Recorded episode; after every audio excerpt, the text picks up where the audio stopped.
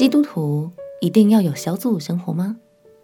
朋友平安，让我们陪你读圣经，一天一章，生命发光。今天来读传道书第四章。所罗门在这个章节中和我们分享了一些他所观察到的社会现象。当时有许多百姓受到欺压，却没有人帮助他们。有些人辛苦了一辈子。最后也没能过上幸福的日子。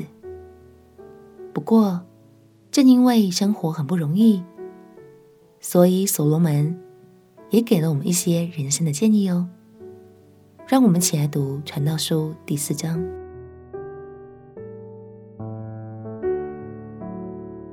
传道书》第四章，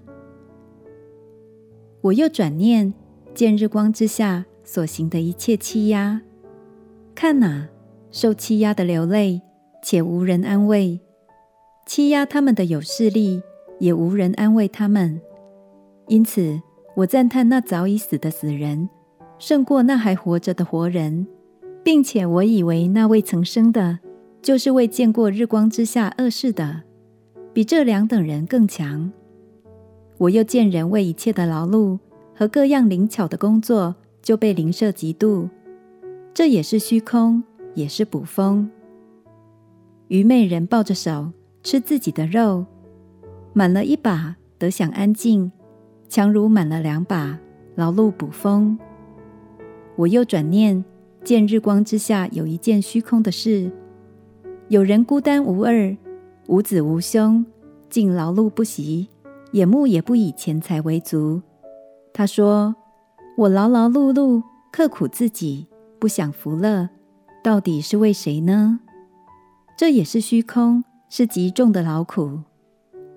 两个人总比一个人好，因为二人劳碌同得美好的果效。若是跌倒，这人可以扶起他的同伴；若是孤身跌倒，没有别人扶起他来，这人就有祸了。再者，二人同睡就都暖和。一人独睡怎能暖和呢？有人攻胜孤身一人，若有二人，便能抵挡他。三股合成的绳子不容易折断。贫穷而有智慧的少年人，胜过年老不肯纳谏的愚昧王。这人是从监牢中出来做王，在他国中生来原是贫穷的。我见日光之下一切行动的活人。都随从那第二位，就是起来代替老王的少年人。他所治理的众人，就是他的百姓，多得无数。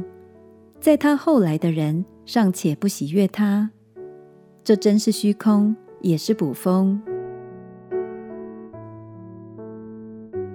常常有朋友问：基督徒就一定要参加小组吗？其实圣经从来没有直接告诉我们。基督徒一定要参加小组，但是圣经也在很多的章节中鼓励我们，信仰生活会遇到许多挑战，与大家一起同行，互相扶持，就会更有力量。所罗门说：“三股合成的绳子不容易折断”，就是这个意思。亲爱朋友，如果你目前没有寻找到合适的小组，鼓励你，可以请教会的牧者，或是身边的基督徒朋友来协助你哦。相信你的生命旅程将会有满满的爱陪着你，温暖前行。我们前祷告，